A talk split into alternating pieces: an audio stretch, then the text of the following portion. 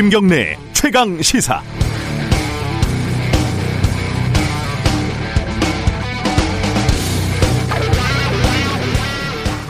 인천의 한 목사가 코로나는 하나님의 심판이다 이렇게 말을 했다고 합니다. 설교에서요.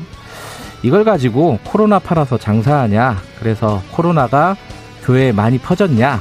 이렇게 조롱하는 사람들이 많더군요. 하지만 이 삼라만상 모든 일을 하나님이 계획했다고 믿는 쪽에서 보면 좋은 것이든 나쁜 것이든 하나님의 의도를 파악하려는 것이 그리 이상한 것은 아닙니다. 진짜 이상한 건 그 다음인데 코로나 바이러스가 동성애자를 건드려서 나왔다. QR코드를 입력하면 중국으로 넘어간다. 백신을 맞으면 유전자가 조작돼서 통제된다. 이런 바보 같은 말을 설교라고 했다는 점입니다. 불행하게도 이 목사는 이후에 코로나에 확진이 됐고 해당 교회 신도와 가족도 38명이 감염이 됐다고 합니다.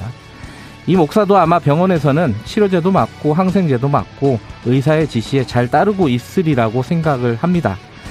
설령 그 목사가 하나님의 심판을 받았다 하더라도 치료는 하나님이 아니라 의사가 하는 거니까요. 지금 상황이 하나님의 심판이면 또 어떻고 인간이 저지른 생태계 파괴의 결과물이면 또 어떻습니까? 지금 이 상황을 극복할 수 있는 건 기도가 아니라 방역 당국의 대응, 예배가 아니라 시민들의 협조. 이게 당연한데 말이죠. 문제가 어디서 왔는지도 가끔은 중요하지만 당장 그 문제를 어떻게 해결할지 그게 우선일 때가 많습니다. 9월 1일 김경래 최강 시사 시작합니다.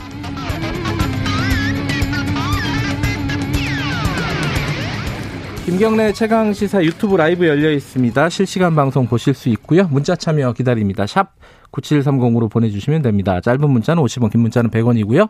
스마트폰 콩 이용하셔도 좋습니다. 어, 오늘 1부에서는요, 지금 의사들하고 정부하고 중재하고 있는 분이 계시죠. 한정의 국회 보건복지위원장. 어제 또 정책위 의장으로 또 선임이 됐더라고요. 어, 1부에서 만나보고요. 2부에서는 최고위원, 민주당 최고위원 중에 가장 높은 득표율로 당선이 된 김종민 의원 만나서 얘기 나눠봅니다.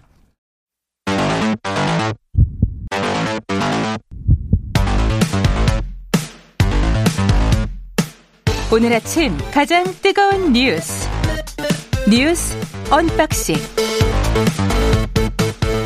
네 뉴스 언박싱 시작하겠습니다. 민동기 기자 나와 있습니다. 안녕하세요. 안녕하십니까. KBS의 김양순 기자도 나와 있습니다. 안녕하세요. 네 안녕하세요. 의사고시가 일주일 연기됐다. 이게 이제 정부가 약간 한 발 물러섰다 이렇게 볼 수도 있는 거죠. 원래 그 오늘 보기로 되어 있었는데요. 네. 8일로 일주일 연기를 했습니다. 네. 어제 오전까지만 하더라도 정부가 계획대로 이행을 하겠다 이렇게 밝혔었는데 네. 말씀하신 것처럼 한 발 물러섰고요. 네.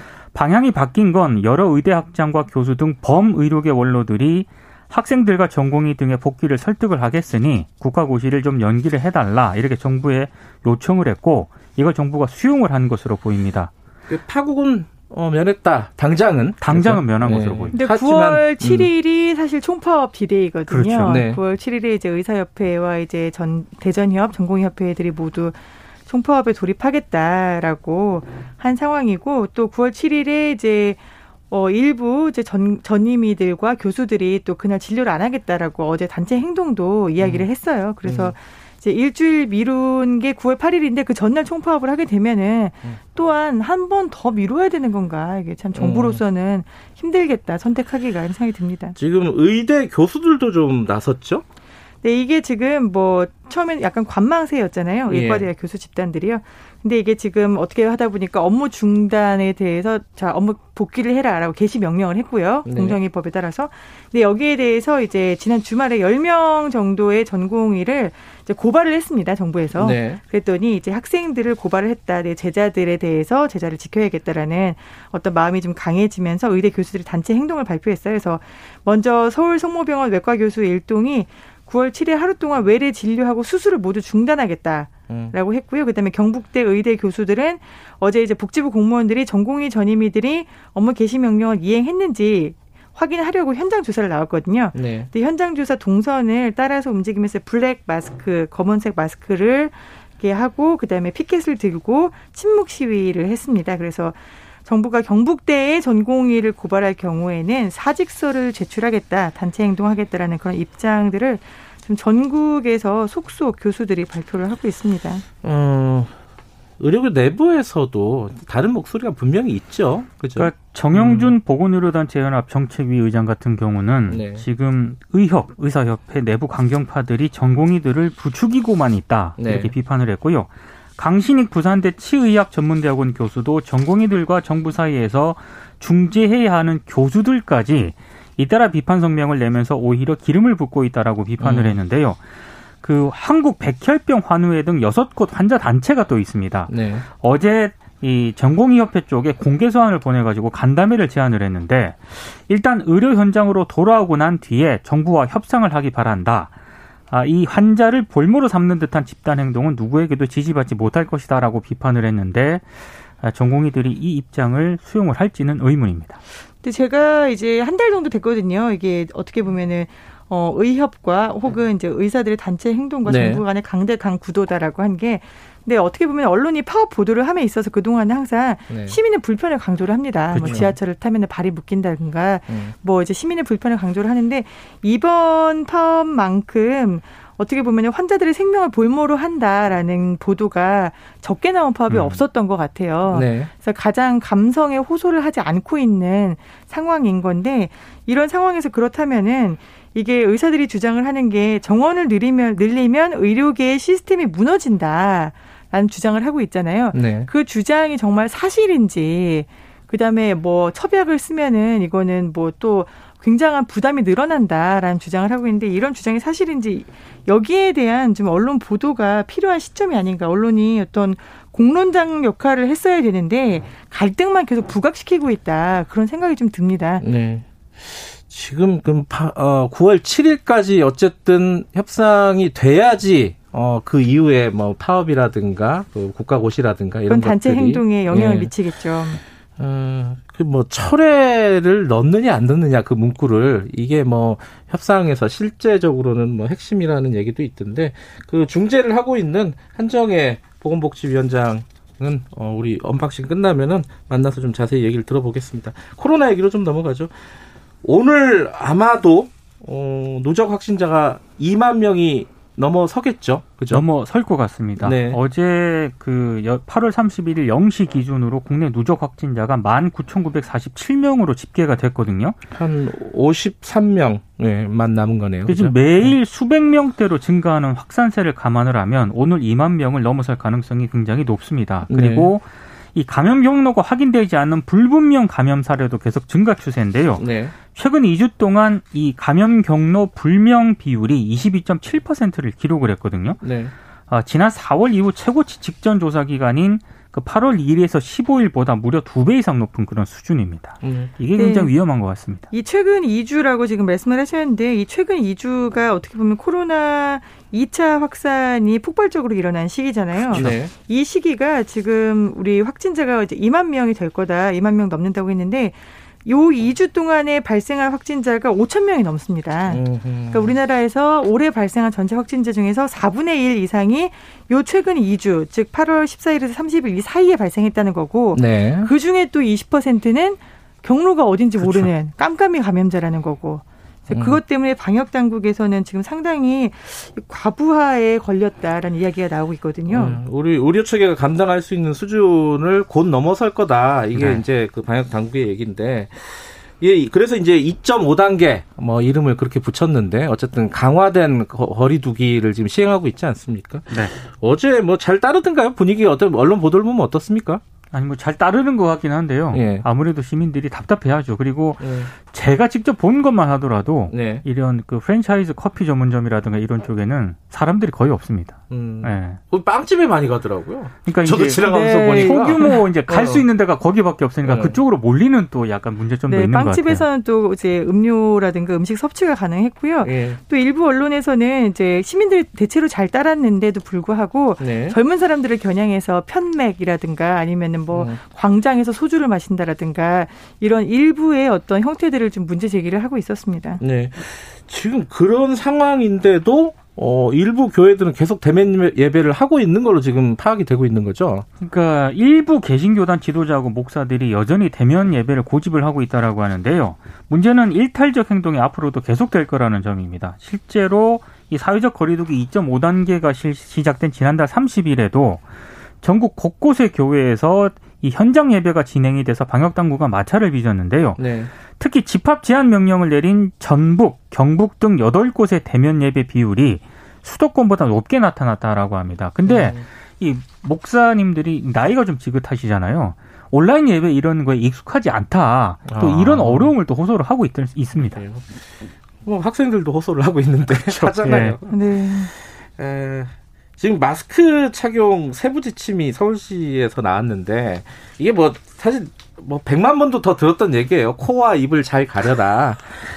어, 그리고 야외에서도 밀집된 곳은 반드시 써라. 2미터 이상 확보가 안 되는 곳은. 너무 답답한 사람들이 많으니까요. 야외에 네. 이제 운동을 나가거나 했을 네. 경우에 내가 계속 쓰고 있어야 되느냐. 사람이 없는데 음. 공원에. 음. 네. 사람이 없을 경우에 잠깐 벗는 건 괜찮습니다. 하지만 네. 가족이 아닌 다른 사람과 2미터 정도의 간격이 음. 유지되지 않는다고 판단하실 경우에 반드시 쓰셔야 된다. 이런 말씀이죠. 저도 운동할 때 이렇게 들고 다니다가 사람이 오면 쓰고 아 그렇죠 어렵더라고요. 어려워요. 네. 그리고 저는 이제 정치인들 TV에 인터뷰하는 거 보면은 마스크를 제대로 안 쓰는 사람들이 가끔 보이더라고요. 예. 네. 그거 좀 조심하셔야 되는데 코를 꼭 이렇게 잘 눌러가지고 그죠. 네, 네. 김양순 기자처럼 그리고 우리 민동기 기자처럼 잘 쓰면은 이게 좀 답답하긴 하지만 써야 됩니다. 예. 정치 얘기 좀 해볼까요? 그 청와대 참모 교체가 마무리가 됐죠. 그러니까 일가구 이주택자들은 다 나가게 된 거죠.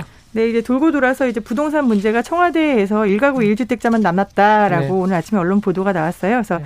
마지막 다주택자였던 참모입니다. 여현우 국정홍보비서관이고요. 네. 어, 본인이 이제 자진 사직서를 냈습니다. 그래서 이유가 주택을 두 개를 갖고 있었어요. 하나는 과천에 있고 하나는 마포에 마포. 있었는데 네. 이제 마포구 아파트를 팔려고 했는데 네. 이게 처분이 안 됐던 거죠. 음. 그래서 보니까 지금 어떻게 보면 거래가보다는 5천만 원 정도 높게 그리고 호가보다는 5천만 원 정도 낮게 내놨어요. 음. 내놨는데 음. 지금 아무래도 물량이 많습니다 시장에 그래서 네. 팔리지 않았다라고 처분하지 못했으니 나가겠습니다라고 이야기를 했고요. 예. 결국 이렇게 해서 작년 12월 16일이었어요. 예. 다주택 참모는 한 채만 남기고 처분해라라고 노영민 실장이 얘기했었죠. 예. 이제 8개월 만에 청와대가 다주택자 없다라는 그 목표를 음. 이뤘습니다. 음. 안 팔려서 나갔다. 네. 네.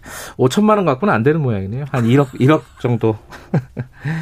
미래통합당은 당명을 어 아직은 뭐 확정은 아니지만은 어, 네. 어 가칭으로 정한 것 같은데 국민의힘으로 네. 요 얘기는 우리 저기 김수민의 눈에서 자세하게 다룰 거니까 넘어가도록 하고요.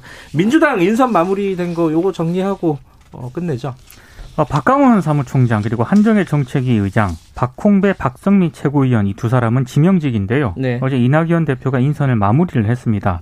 이 인선은 어, 뭐 박홍배 한국노총 금융노조 위원장하고 한정혜 의원 같은 경우에는 영남 출신이거든요. 어, 이낙연 대표가 호남 출신이다 보니까 영남 출신 기용과 같은 지역 안배를 했다 이런 측면이 하나 있고요.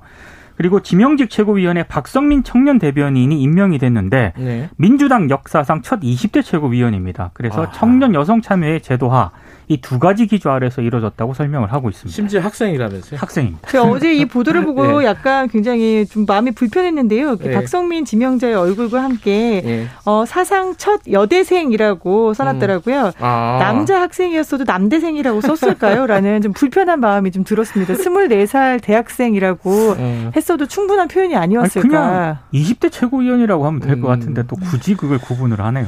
네, 휴학 중이라는 게 좀 특이하긴 하죠. 근데 여대생이라고 굳이 할 필요는 없죠. 없죠. 그렇죠. 그렇죠? 네. 오늘 김종인 위원장 만난다고요? 그러니까 이낙연 어. 대표 취임 음. 인사를 겸해서 첫 회동을 하기로 했는데요. 네. 일단 뭐 이낙연 대표는 예, 김종인 위원장에게 쇄신안에 대한 지지 의사와 함께 민생 입법 협조를 구할 것으로 보이는데 지금 뭐 법사위원장 반환 이런 거를 미래통합당이 요구를 하고 있잖아요. 그게 쟁점이죠. 예. 음, 그 상임위원장 배분을 다시 하자. 그렇습니다. 아, 이런 얘기들이 나오고 있는데 그 입장은 최고위원회 어제 어, 당선이 된 어, 주말 사이에 당선이 된 김종민 최고위원과 네. 함께 자세히 좀 얘기 나눠보겠습니다. 언박싱 여기까지 하죠. 고맙습니다. 고맙습니다. 고맙습니다. 민동기 기자 그리고 KBS 김양순 기자였습니다. 김경래 최강 시사 듣고 계시고 7시 35분 향해 가고 있습니다.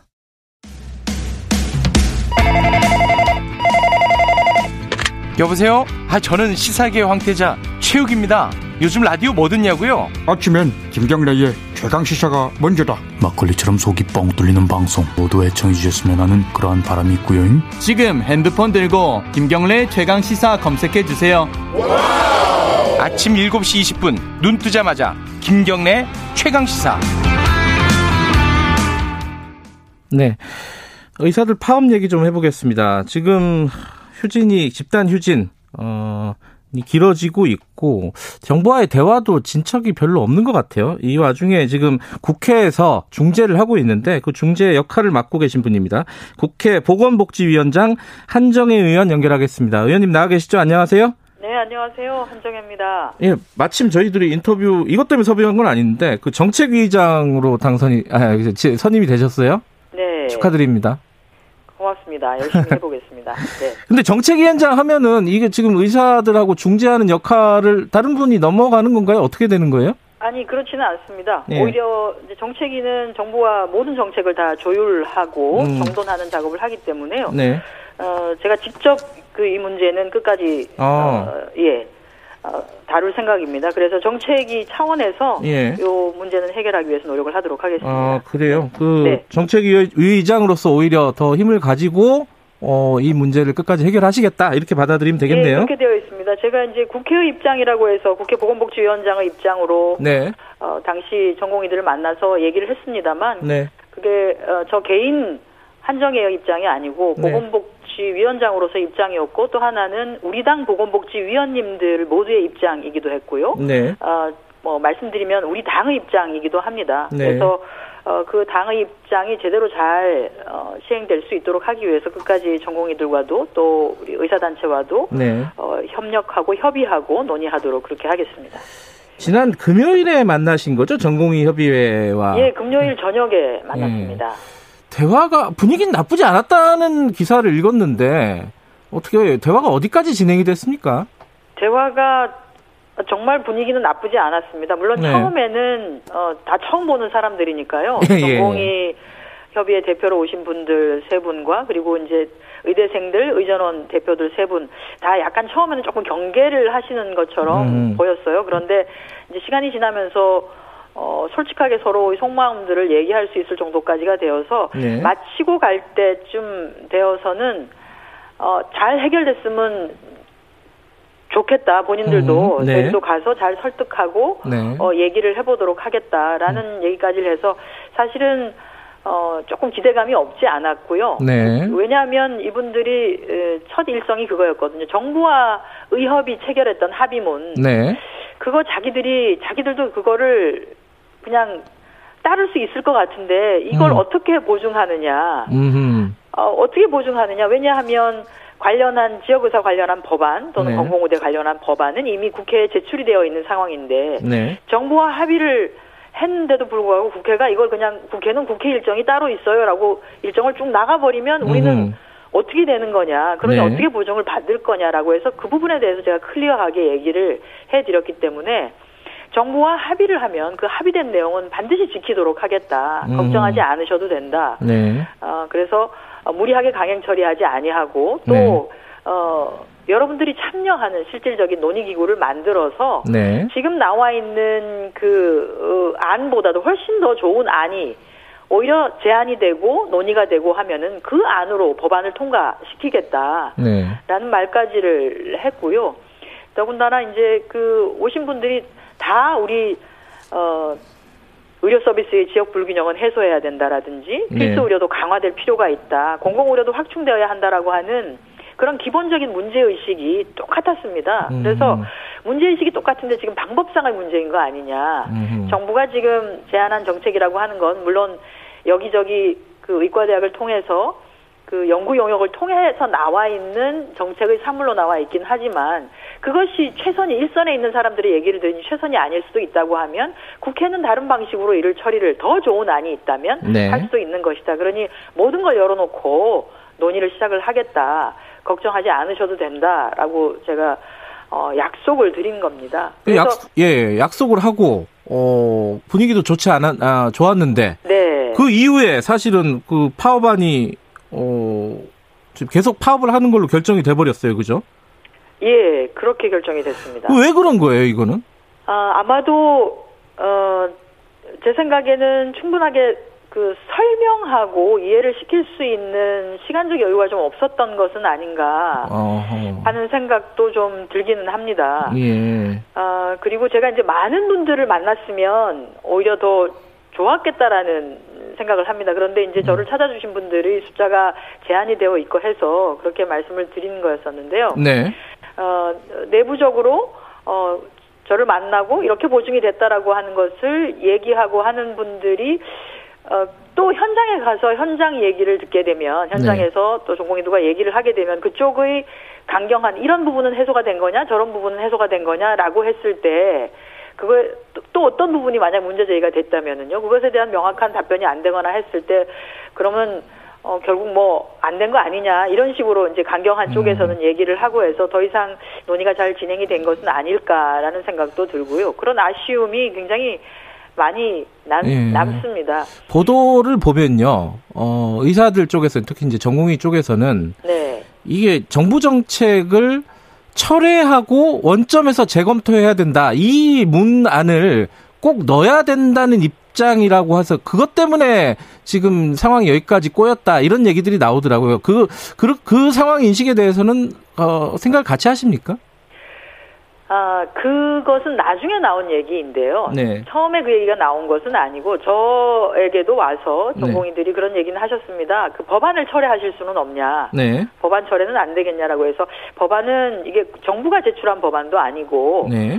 어, 의원님 개개인이 어, 제출을 한 법안인데 해당 의원이 철회를 하지 않으면 네. 누가 그 의원 한분한 분이 헌법기관인데 그렇게 철회하라고 강제할 수는 없다. 네. 그래서 내가 약속을 하지 않냐. 우리 당의 이름을 걸고 이것을 강행 처리하거나 이것을 처리하기 위해서 어떤 진도를 나가거나 네. 하는 것을 하지 않겠다. 예. 여러분들이 들어온 그런 논의체에서 충분히 논의되고 협의되고 한 그래서 제3의 안이 나오면 그걸 오히려 법제화를 해서 처리하겠다. 네. 라고 하는 얘기까지를 했기 때문에요. 그 그리고 그 문구에 제가 이제 뭐 그런 표현을 썼습니다. 모든 가능성을 열어놓고 네.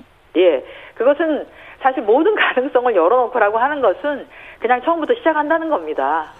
근데 어쨌든 않습니까? 예, 그러니까 네. 정부에서는 이제 아니, 한정혜 의원께서도 모든 네. 가능성을 열어놓고 이런 식으로 표현을 했는데 네. 의사들은 그게 아니라 원점에서 재검토해야 된다라는 걸 넣어야 된다는 거잖아요. 여기서 그럼 어떻게 합의가 가능할까? 그 예, 어, 글쎄 원점에서 재검토라고 하는 그러니까 저는 그 단어가 그 단어가 그렇게 중요한지는 모르겠습니다. 예. 우리가 이제 어떤 어, 내용적으로 동일하다고 하면 꼭 그 단어를 해서 우리가 100% 우리가 완전히 정부를 또는 국회를 굴복시켰다. 네, 라고 하는 것이 어 그게 그렇게 그렇게 큰 의미를 가지는 것인지는 모르겠습니다. 왜냐하면 지금 의사 단체가 하고 있는 이러한 행위들에 대해서 국민들이 느끼는 감정도 있는 것이거든요. 네, 예, 그러면 국민들은 이렇게 생각하는 거죠. 그렇게 해달라는 대로 다 해주면 모든 단체들이 다 나서서 예. 우리는 이렇게 해달라 저렇게 해달라라고 하면 그것도 다 들어줄 것이냐. 음, 이제 그런 것도 생각을 해봐야 되는 거죠. 의협이나 또는 전공의 단체들은 이것이 어, 단체로 형성되어 있거나 또는 국민적 요구들이 분출되는 것이 우리들만이 아니라 굉장히 많은 것이 있는데 네, 모든 정책들을 진행할 때 조금의 소통이 부족했다 해서 그걸 다 완전히 원점에서 철회. 라고 하는 방식으로 요구를 한다고 하면 네. 과연 어느 정부가 견딜 수 있을까 네, 이런 생각이 듭니다. 그런 것은 어, 정부의 연속성이라든지 또는 어떤 정책의 정책에 대한 정부의 책임성과 관련해서도 네. 거기까지는 너무 조금 지나친 것이다라고 네. 생각을 합니다. 그 단어에 집착을 할 것이 아니라 그 내용이 주는 것이 무엇을 뜻하는지를 음. 어, 오히려 봐주시는 것이 맞지 않나는 생각이 들거든요. 이게 일단은 이제 누구 대부분 그런 얘기를 합니다. 의사들이 정부를 신뢰하지 않는다. 어, 지난 뭐 20년 동안 계속 당해왔다. 이게 표현을 그렇게 하더라고요. 그러니까 지금 정부가 약속하는 걸 못 믿겠다는 거거든요. 이게 사실은. 어, 글쎄 이제 그런 그 현장에서 드러나는 여러 가지 예. 문제점들은 있을 수 있습니다. 그러나 어, 어, 의약 분업을 할 당시에 예. 정부는 정말 딱 의약 분업만 어, 가져갔습니다. 네. 의, 의학 분업만을 가지고 그 외에 의사단체들이 요구했었던 모든 것을 다 받아들였습니다. 음. 아, 의대 정원을 그때 10%를 줄였고요. 음. 그 이후 어, 그 당시 350명 정도를 줄였는데요. 예. 그래서 지난 20년 동안 매년 350명씩이 적게 네. 나왔습니다. 네. 이게 한 20년을 따져보면 거의 7천 명이 넘게 결국은 나왔어야 되는 의사들이 못 나왔다고 하는 음. 것이죠. 네. 그러, 그렇게 했어, 그렇게까지 지금 해왔습니다. 그런데 지금 가지고 있는, 지금 우리가 처해 있는 상황이 코로나 같이 이렇게 전염병이 창궐하는 시대를 살고 있습니다. 사스, 신종플루, 메르스, 지금 코로나19인데 지금 세계 모든 석학들이 얘기하지 않습니까? 이것은 이것으로 끝나는 것이 아니다. 코로나19로 끝나는 것이 아니다. 그리고 앞으로는 더 자주 이런 상황이 발생할 것이다. 그렇다고 하면 우리가 지난 20년 또는 30년 동안 지속해왔던 의료 전달 체계를 전반적으로 재검토할 필요가 있습니다. 음흠. 그 논의를 국회가 하겠다는 의지를 보인 것입니다. 네. 하겠다는 것이고요. 예. 아, 그렇기 때문에 지금 단순하게 나와 있는 두 가지 정책이 아니라 네. 지금 의료 현장에서 일어나고 있는 상황들에 대한 것까지를 포함해서 논의를 진행할 테니 예. 저 국회를 믿어주시고 네. 국회를 믿어주시고 여러분들과 함께 논의를 어, 진행하고 협의를 해갈 테니 예. 어, 이제는 현장으로 돌아와 주십사 하는 말씀을 드립니다. 그 지금 이제 의, 사들 정원 얘기 잠깐 하셔가지고 여쭤보면은요. 네. 지금 의대 정원을 확, 확대하겠다는 게 이제 정부 방침이었고, 네네. 근데 그게 해결책이 아니다라는 게 지금 어, 의사들의 주장입니다. 자, 이 의사 정원을 늘리는 게 이게 이거는 굉장히 기본적인 이제 정책인데 이 이 정책에 대해서 한정혜 의원님의 생각은 어떠세요? 의사 정원을 네. 어, 의사 의사 정원이 왜 늘어져야 왜 늘려야 되느냐라고 하는 것은 지역 불균형이 있다. 네. 왜냐하면 우리가 아, 서울의 경우에는 또는 대도심의 경우에는 그래도 가까운 곳에서 어, 병의원을 우리가 많이 찾을 수도 있고 또 종합병원도 어쨌든 있는 것 같은데 네. 조금만 조금만 멀리 들어가면 어, 그런 상황이 아닌 것이죠. 예. 어떤 응급 위급한 상황이 벌어졌을 때 제대로 된 처치를 받지 못해서 사실은 대도심 서울 또는 수도권과 서울이 아닌 지역에서의 어, 중증 질환의 사망률이라든지 응급 상황에서의 사망률이 훨씬 더 높습니다. 두세 배 높습니다. 이런 네.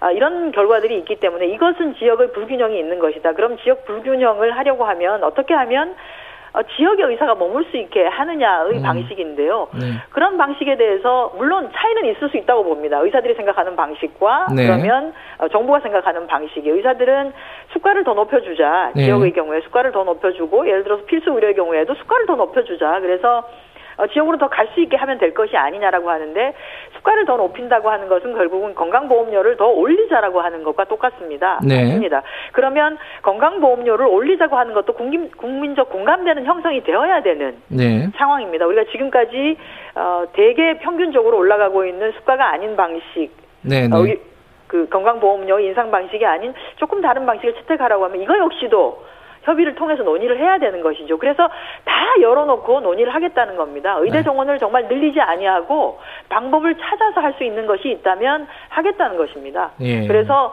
논의를 통해서 이것은 음, 방안을 찾아야 되는 것이지 예. 서로가 바깥에서 이 방법이 옳다, 저 방법이 옳다라고 주장하는 것으로 주장만 있을 뿐이지 실제 깊은 토론을 하고 있지 않은 것이잖아요. 음. 그래서 이제는 아, 주장에서 벗어나서 논의와 토론을 할 때가 됐다고 보는 것이고요. 예. 국회가 그 장을 열겠다고 하는 알겠습니다. 것이고요. 네. 그런데 지금 이제 정부가 이제 국시 의사 국시를 어 일주일 연기를 했잖아요. 그렇습니다. 이거는 사실 정부가 한 발 물러선 거라고 볼 수 있고요. 그리고 그렇습니다. 문재인 대통령도 의료계에 여러 번 양보를 했으니까 대승적 결단을 촉구한다 이렇게 얘기를 했단 말이에요. 그렇습니다. 근데 의사들이 지금 9월 7일 날 지금 의협에서 집단 휴진을 하겠다는 거예요. 어, 그 전에 이게 돌파구를 마련할 수 있는 길이 있을까요? 그 전에 저는 반드시 이 문제가 해결이 되어야 한다고 보고요. 예.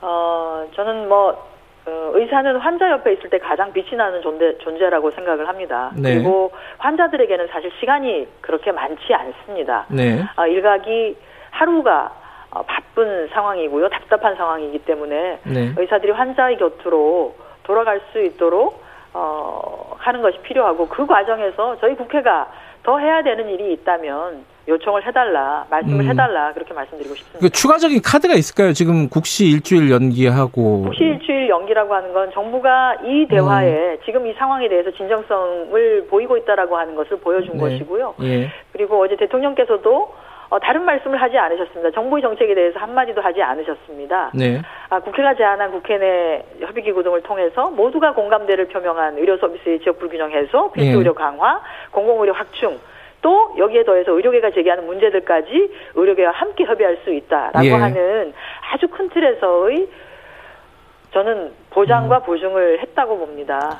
아, 이 이상 어떻게 더 약속을 할 수 있을까는 생각을 하긴 합니다만 예. 어, 그럼에도 불구하고 저희 국회에 예. 요구하는 사항이 있다고 하면 저희는 항상 열려 있다는 말씀을 예. 드리겠습니다. 미래통합당 주호영 원내대표가 여야정 합의체 제안했는데 이 문제 관련해 가지고요. 네, 네. 어, 그거는 받아들일 용의가 있으십니까? 아 그렇습니다. 저는 음. 뭐 어, 그래서 제가 이제 대전협에도 그 얘기도 했습니다. 마침 야당에서도 음. 네. 똑같이 여야정이 같이 모여서 협의체를 꾸리자라고 하는 얘기를 해줬다. 그래서 네.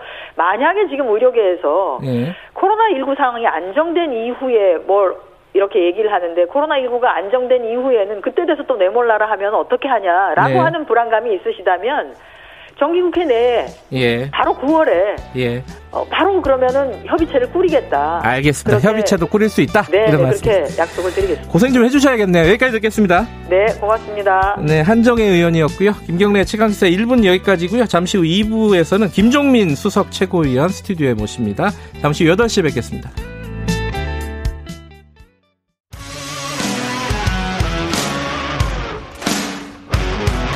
탐사보도 전문 기자 김경래 최강 시사. 김경래 최강 시사 2부 시작하겠습니다. 어, 아까 예고해드린 대로 오늘은 민주당 새 지도부 중에 새로 선출된 지도부 중에 어, 가장 높은 득표율로 어, 당선이 된 김종민 최고위원 모시고 지금 얘기할 게 한두 개가 아닙니다. 의료계 와의 갈등부터 시작해갖고 재난지원금 문제, 뭐 공수처 설치, 여야 협치 다 할 수 있을지 모르겠어요. 하는 데까지 한번 해보죠. 예. 김종민 최고위원 모셨습니다. 안녕하세요. 예, 안녕하세요. 김종민입니다. 축하드립니다. 예, 감사합니다. 1등은 어, 예상하셨나요? 이렇게 물어보는 건 약간 우문이긴 한데. 어, 1등은 목표는 했죠. 예. 원래 1등 해야 된다고 말씀하시지 않았어요? 원래? 그죠? 뭐 다 나오는 사람들이 그렇게 생각하고 또 말을 합니다. 항상 그렇게 뭐 바라긴 하는데 네. 그걸 또 만들어주는 거는 이제 후보가 아니고 또 유권자들이니까 그래도 어쨌든 분석을 하셨을 거 아니에요. 왜 내가 1등이 됐을까? 유권자들이 왜 나를 1, 등으로 뽑아줬을까? 뭐 당원들이. 표 보면 나오지만 예. 음, 그러니까 권리 당원들 또 일반 당원들 또 예. 국민 여론 이쪽에서 이제 표가 많이 나왔거든요. 맞아요. 예. 그게 이제 어 지난 20대 국회에서 뭐 정치개혁 특위나 법사위에서 이제 어 정치개혁, 사법개혁 이런 이제 개혁 과제들에서 좀 전면에 나서서 활동했던 게좀 음. 인상에 많이 남으셨던 것 같고요. 네. 뭐 그런 개혁을 좀 더 적극적으로 추진하는 사람이 필요하다는 게 음. 뭐 그렇게 다섯 명 뽑는 거니까 음. 뭐다뭐 그렇게 아주 전면에 나서는 약간 공격수가 필요한 건 아니지만 음. 그런 사람이 필요하다는 어떤 판단이 음. 이제 우리 당원들 사이에서 좀 많이 있었던 거다. 그래서 그런 뜻을 잘 이제 어. 받들어서 실제 성과를 좀 내야 된다 이런 생각을 하고 있습니다. 개혁의 최전방 공격수로 뽑혔다. 이렇게 보시는 거네요. 그렇게 되면 또 이제 뭐 공격만 자꾸 해야 되고 쌈만 하는 것처럼 보이니까 예. 하여간 개혁 과제 그 중에서도 좀 근본 개혁 예. 단순히 단기적으로 1, 2년 안에 개혁하는 게 아니고 예. 정말 한 5년, 10년 정도 미래를 내다보고 개혁의 큰 이제 로드맵을 만들어 나가는 그런 역할을 하라는 그런 지시 아니냐, 는 그렇게 음. 보고 있습니다. 근데 이제 그 전당대를 거치면서 예. 당 지지율이나 그건 뭐 대통령 지지율도 마찬가지인데 예. 당 지지율이 지금은 조금 더 벌어지긴 했는데 예. 한때는 추월 당하기까지 했어요. 그렇죠. 예. 그거 굉장히 어 의외의 상황이긴 합니다. 왜냐하면 총선 끝난 지가 얼마 안 됐기 때문에 맞습니다. 예. 총선에 그렇게 많은 석을 176석 지금 어, 몰아줬는데 음. 지지율이 뒤집힌다? 당에서 위기감을 느낄 수밖에 없는 거잖아요. 그렇죠. 예. 예, 최고위원으로서는 이걸 어떻게 타개해야 된다? 뭐 그림을 좀 그려주시면은. 일단은 뭐 원인이 뭔지를 봐야 되는데 예. 전 지지율이 지금 의석수 때문에 약간 착시 현상이 있어요. 음. 의석수는 180대 100, 100이지만 네.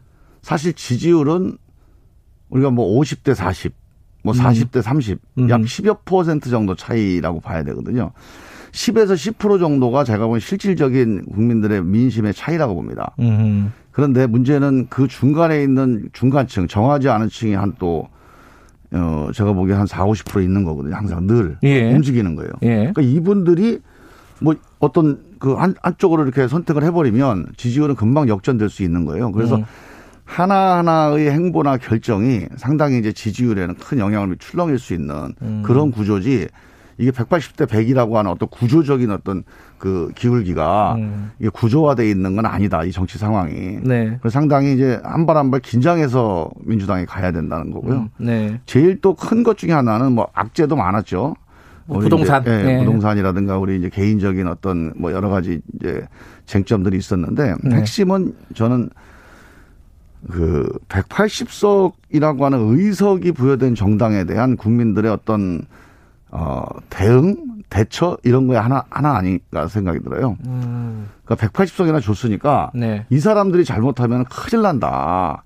그러니까 조금 독주하는 것 같으면 견제도 하고 음. 조금 그 문제가 있는 것 같으면은 좀 이렇게 그 채찍도 하고 이런 국민들의 어떤 상당히 엄격하고 냉정한 대처 네. 민주당을 이제 그렇게 보, 보시고 있는 거예요. 그래서 마음이 떠난 건 아니고 네.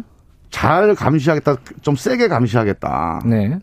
그거를 감안해서 우리가 여러 가지를 이제 대처를 해야 되겠다 이런 생각을 해봤습니다. 뭐 지금 현안들이 많아가지고 데- 네. 댓글들도 어, 빨리 현안들을 물어봐 달라고 하는데 의료계부터 좀 여쭤볼게요. 조금 네. 전에 한정희 의원, 한정희 의원 지금 어, 인터뷰를 했었거든요. 네. 근데 어, 자기가 책임지고 중재하겠다고 하시는데 네. 잘안 보이는 것 같아요. 중재할 수 있는 어떤 길이. 저는 의- 이제 우리 한정혜 네. 의원한테 기대를 좀 해보고요. 예. 왜냐하면 이제 행정과 정치는 다르거든요. 네. 행정은 정해진 어떤 그 규정대로 네. 법대로 집행하는 게 행정이에요. 예. 그러니까 이게 대통령 과제고 또 총선 공약이고 예. 또 오래전부터 이제 이게 그 개혁 과제였기 때문에 그냥 그 때가 됐으니까 실행을 한 거죠. 네. 그런데 정치라고 하는 거는 그 실행 과정에 생기는 문제점이 있다면 개선하는 거, 음. 법이나 규정을 바꿀 수 있는 게 정치 아닙니까? 네. 그래서 이제 전 정치가 좀 역할을 할 필요가 있다. 왜냐하면 음. 이게 방향은 공감이 있어요. 아마 의사분들도 네. 지금 공공의료 확대해야 된다, 아니면 필수 의료를 강화해야 된다, 네. 아니면 지역 간 또는 과목 간 이런 그 불균형, 의사 예. 불균형 이거 해소해야 된다. 이 방향은 누구도 아마 반대를 안할 맞아요. 겁니다. 예. 이 공감대 위해서 방법이 문제잖아요. 뭐 예. 공공의대냐 아니면 정수를 늘리는 거냐 예. 이런 방법론상의 쟁점이 있는 건데 저는 방법론이 핵심은 아니라고 봅니다. 음. 방향에 동의가 된다면 방법론은 얼마든지 우리가 더 좋은 방법을 만들 수도 있어요. 가령 저는 이제 지금 이 논쟁이 네. 아, 지금 이게 이제 어, 의- 의사들의 진료 거부 문제가 쟁점이 돼서 예. 실질적인 논쟁이 아직 안 되고 있고 이건 코로나 이후에 이제 해야 돼요. 예. 근데 사실 한 가지만 말씀을 드리면 사실 의사수 문제가 표면적으로 드러나 있잖아요. 그게 제일 큰 쟁점처럼 보이죠 지금. 자, 예. 의사수 문제는 예를 들면 이거예요. 수도권에는 의사가 남습니다. 네. 너무 많아서 막 경쟁이 치열해요. 지방은 의사가 부족해요. 네. 그 다음에 예를 들어 흉부외과라든가 뭐 응급의학과라든가 이런 데는 의사가 부족해요. 네. 그러나 뭐 내과라든가 아니면 무슨 뭐 피부과 이런 데 의사가 또 나- 남잖아요. 예. 그 다음에 병원 의사들은 우리 종합병원들, 대형 병원들은 의사가 부족해서 구할 수가 없어요. 음. 개원 의들은 또 남아요. 네. 이런 불균형을 어떻게 해소할 거냐는 거는 꼭 의사의 숫자 문제만이 아닌 음. 이 어, 의사 운영을 어떻게 하냐. 예를 들면 지역에서 네. 우리 영국이나 미국 같은 데는 그렇게 하잖아요. 지역에서 개업하는 의사들에게 수가를 더 보태줍니다. 음. 그러니까 이런 식의 어떤 시스템적인 개혁도 있어요. 네. 그래서 지금 이 시스템적인 개혁을 같이 가져가면서 특히 제일 중요한 게 공공의료를 확대하려면 공공의사를 늘리는 거는 어떻게 보면 그건 제일 말단이고 예. 핵심은 공공의료기관을 늘려야 돼요. 예. 그것도 품질 좋은. 지금 뭐, 서, 뭐 서, 서울대병원이나 삼성의료원 수준의 이런 아주 양질의 공공의료기관이 주요 거점마다 다 생기면 음. 저는 거기에 의사들이 좋은 회사에 갈수 있다. 그래서 음. 이런 종합적인 어떤 대책을 세우다 보면 네. 저는 의료계하고 반드시 접점이 나올 거다. 네. 그 과정에서 여러 가지를 판단해 봤는데 그래도 숫자가 부족하다. 예. 그러면 숫자 늘리는 거에 대해서 의사들이 반대하면 그건 또 이제 집단 이기주의가 되니까 예. 그 문제에 대해서는 국민들이 또 의사분들을 설득할 수 있을 거다. 저는 그렇게 음. 봅니다.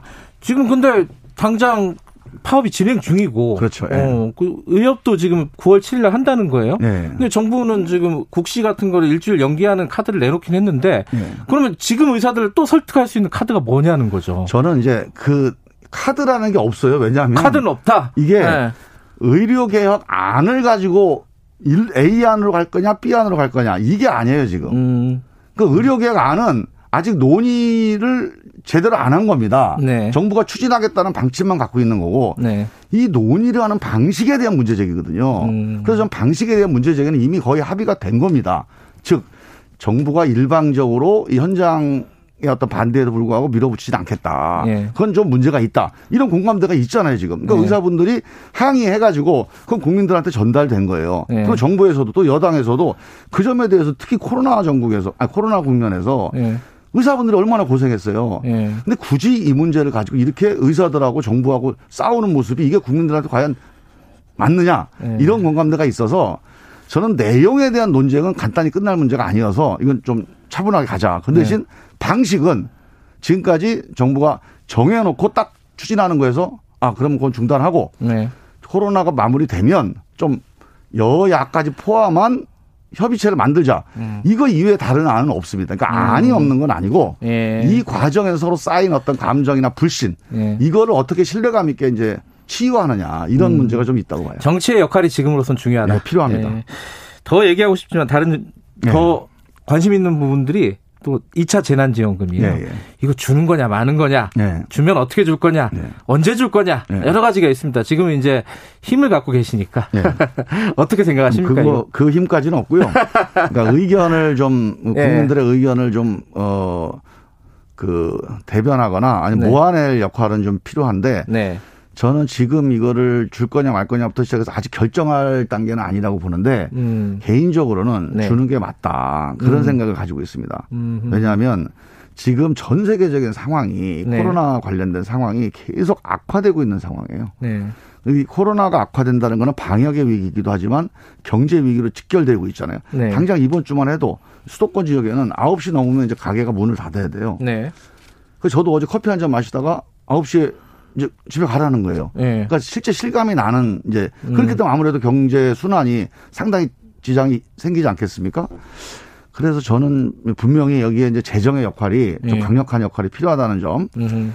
오히려 지금 이제 그 규모의 문제입니다. 어떤 예. 방식으로 주느냐는 좀 두 번째 문제고 네. 어느 정도 할 거냐.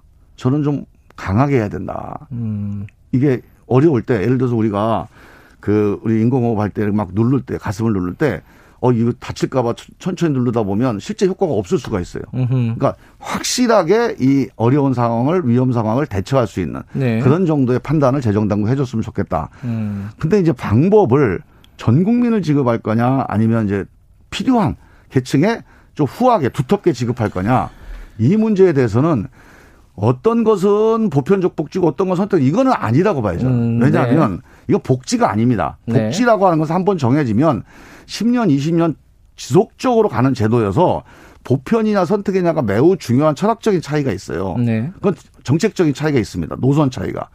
근데 이건 긴급 재난 지원입니다. 네. 그리고 경제적인 어떤 그 부양 효과를 기대하는 거여서 이거는 이번에는 다 지급할 수도 있고 다음에는 특정한 대상 또 어려운 사람들 집중적으로 할 수도 있고 네. 계속 여러 가지 그, 그, 그 당시의 상황에 따라서 어떤 게 효율적일 것이냐, 음. 효과가 제일 높을 것이냐에 따라 선택할 수 있는 문제여서 어떤 철학적인, 정책적인 논쟁으로 가는 건 바람직하지 않다. 그 지금은 그럼 뭘 선택해야 되느냐 이거잖아요.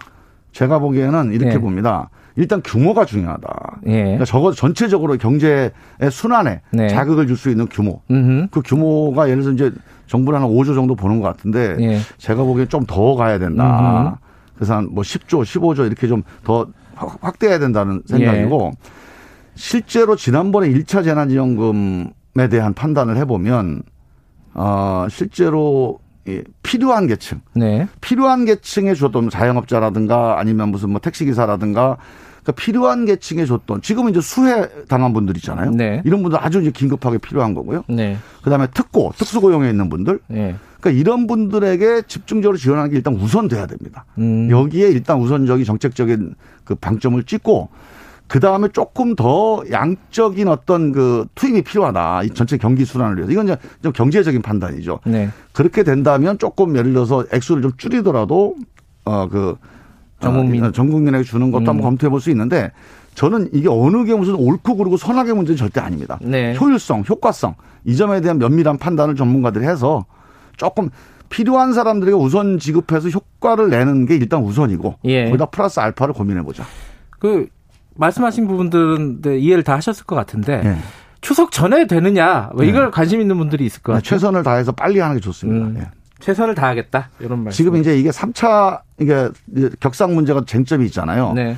이 쟁점 문제가 되게 큽니다. 음. 만약에 이게 3차까지 가는 상황으로 악화가 된다면 또 완전히 새로운 패러다임으로 대응을 해야 돼요. 아 3단계. 예, 3단계. 예. 예. 그래서 이 문제에 대해서는 음. 조금 이 상황과 이 방역 상황과 이 재난 저 네. 지원금 상황을 약간 좀 함께 고민을 해봐야 되겠다는 거죠. 시간이 많지는 않지만 검찰 얘기도 하나는 여쭤봐야 될 것 같아요. 일단 네. 공수처. 예, 일단 정기국회에서 지금 공수처 출범하려고 하는 거죠 여당은. 해야죠. 예. 근데 추천위원 추천도 못 하고 있는 거잖아요 예. 야당에서 안 하고 있는 건데 지금 헌법재판소 기다리겠다는 거예요 판단을 네. 어떻게 풀어나가실 겁니까 이거 이제요 시간이 다 됐어요. 시간이 다 됐다. 서울역 다 왔습니다. 이제 내리셔야 돼요. 그래서 저는 우리 이제 통합당에서 네. 정기 국회가 됐는데도 이거를 붙잡고 있다. 그거는 저는 정말 정치적인 도리도 아니다. 음, 저는 반대하는 거 압니다. 네, 반대할 수 있어요. 네, 반대하더라도 법으로 정해졌으면 그걸 막으면 안 됩니다. 음, 이건 법을 막는 거예요. 이거는 이제 약간의 이제 헌정에 대한 거부 같은 성격이어서 해서는 안 될 일이어서 저는 반드시 추천을 하셔야 되고 추천을 해서 어떤 사람을 할 거냐 논쟁을 해야 됩니다. 그래서 저는 통합당이 하실 거라고 보고 정 이렇게 성립된 법을 네. 성립된 법을 가로막는다 그러면 다른 근본적인 치유 방안을 당연히 찾아야죠. 근본적인 치유 방안이라는 게 뭐 별게 아니라 법을 바꿔버리는 뭐 거잖아요. 법 개정하는 건데 예, 하여간 일단 법이 생긴 지 얼마 안 됐으니 예. 이 있는 법 가지고 일단 한번 해보자. 네. 그러니 일단 통합당을 이제 잘 설득을 해보자는 건데 전 설득이 될 것 같아요. 마지노선이 있어요? 마지노선 지났죠. 아 지났다. 8월, 8월 말입니다. 음, 어제 어제가 마지노선. 예. 그러면은 어쨌든 빨리 추천해라. 안 그러면은 법 개정도 간다. 이렇게 보면 돼요. 당연하죠. 예. 네, 알겠습니다. 인사 얘기도 한, 한 말씀만 좀 코멘트를 좀 들어봐야겠네요. 법무, 어, 검찰 인사 있었잖아요. 예, 예. 윤석열 힘 빼기, 예. 어, 뭐, 친정부, 그리고 인사들 주요, 어, 보직의 등용, 그리고 정권에 불리한 수사를 했던 사람들 좌천, 뭐 이렇게 해석하는 쪽들이 있어요. 어떻게 보세요? 어, 거의 가짜 뉴스 수준입니다. 그러니까 만약에 이제 예. 알면서 그렇게 얘기했다면 그건 부도덕한 거고, 예, 부도덕한 일이고, 간단하게 만약 모르면서 그랬다면. 무책임한 일인데, 예. 기본적으로 검찰이 개혁돼야 된다. 그래서 기본적으로 기소 위주로, 네. 그 다음에 수사에 대한 사법 통제 위주로. 그럼 네. 형사부, 공판부가 검찰의 중심이 되는 거예요. 네. 이 형사부, 옛날엔 특수부, 중수부, 공안부 이렇게 직접 수사 부서가 중심이었는데 네. 이제 그 공판부와 형사부가 중심이 되면 네. 공판부하고 형사부 중심으로 간부진들이 구성되는 게 맞습니다. 네. 그게 개혁의 방향이에요. 여기에 추미애 장관하고 무슨 친정 체제 하는데 추미애 장관이 검찰에 누구를 친정이라고 얘기할 수가 있겠어요? 누구를 안다고 얘기할 수 있고 누구를 자기 사람이라고 얘기하겠습니까? 네. 청와대가 정권하고 가까운 사람 얘기하는데 그러면 민정수석실에 수석부터 비서관부터 검찰 출신 갖다 놓죠. 왜안 네. 하겠어요? 네. 구조적으로 그건 성립이 안 되는 얘기고 윤 총장 가까운 분들이 너무 많이 윤 총장 주변에 계시다가 이번에 좀 인사를 하면서 좀 흩어졌잖아요. 이게 일단 그 좀 변화로 보이는 거죠. 근데 음. 방향은 저는 공판부 형사부 검사들이 검찰을 이끌어가는 이런 방향은 좀 맞다고 봅니다. 여야 협치 관련해서는요. 지금 미래통합당하고 원구성 협상을 다시 할 수도 있겠다. 뭐 이런 얘기들이 나오고 있어요. 상임위원장 배분 문제인데 네. 그게 이제 큰 틀에서 보면은 법사위원장을 줄 수 있는 거냐, 네. 아니면 법사위원장 빼고 다른 상임위원장 주면서 협상을 할 수 있는 거냐, 어느 쪽 방향으로 지금 그림 그리고 계세요? 그건 뭐 그림을 그릴 게 아니고요. 네. 이미 법사위원장은 선출이 돼서 예. 지금 법사위를 운영을 하고 계십니다. 아니, 다른 상임위원장도 마찬가지잖아요. 그런데 예. 근데 법사위원장 문제는 예. 이게 뭐 문제의 발단 아닙니까? 예.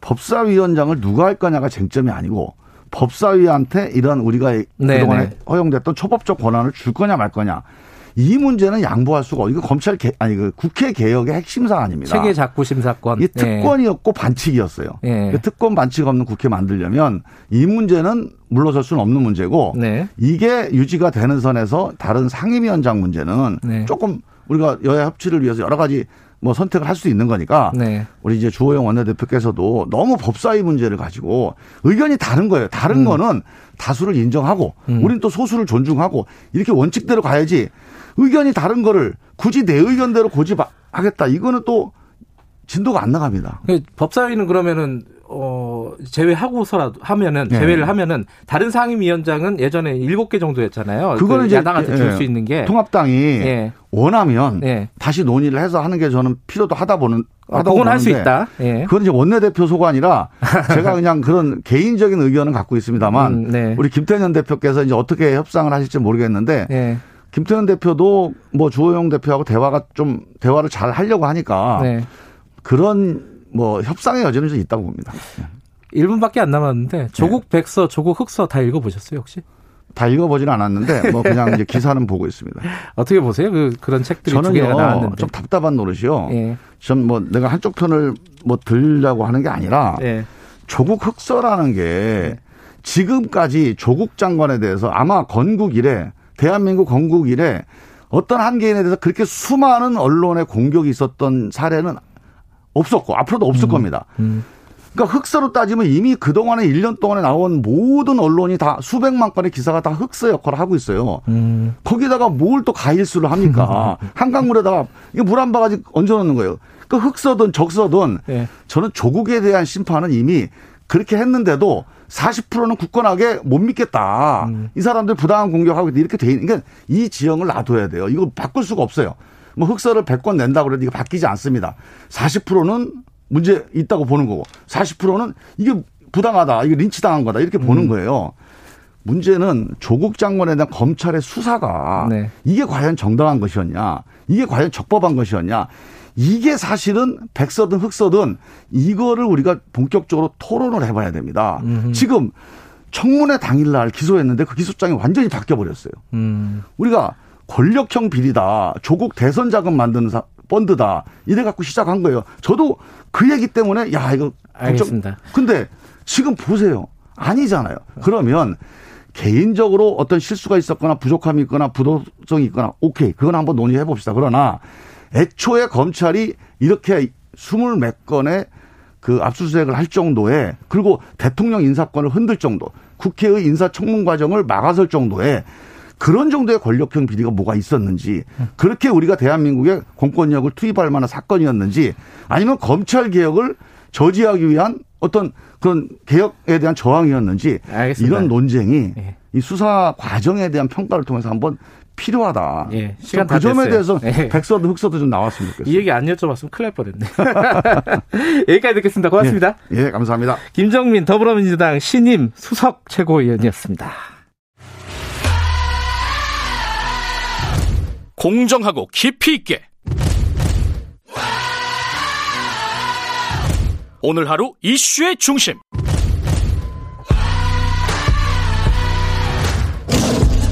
김경래 최강 시사.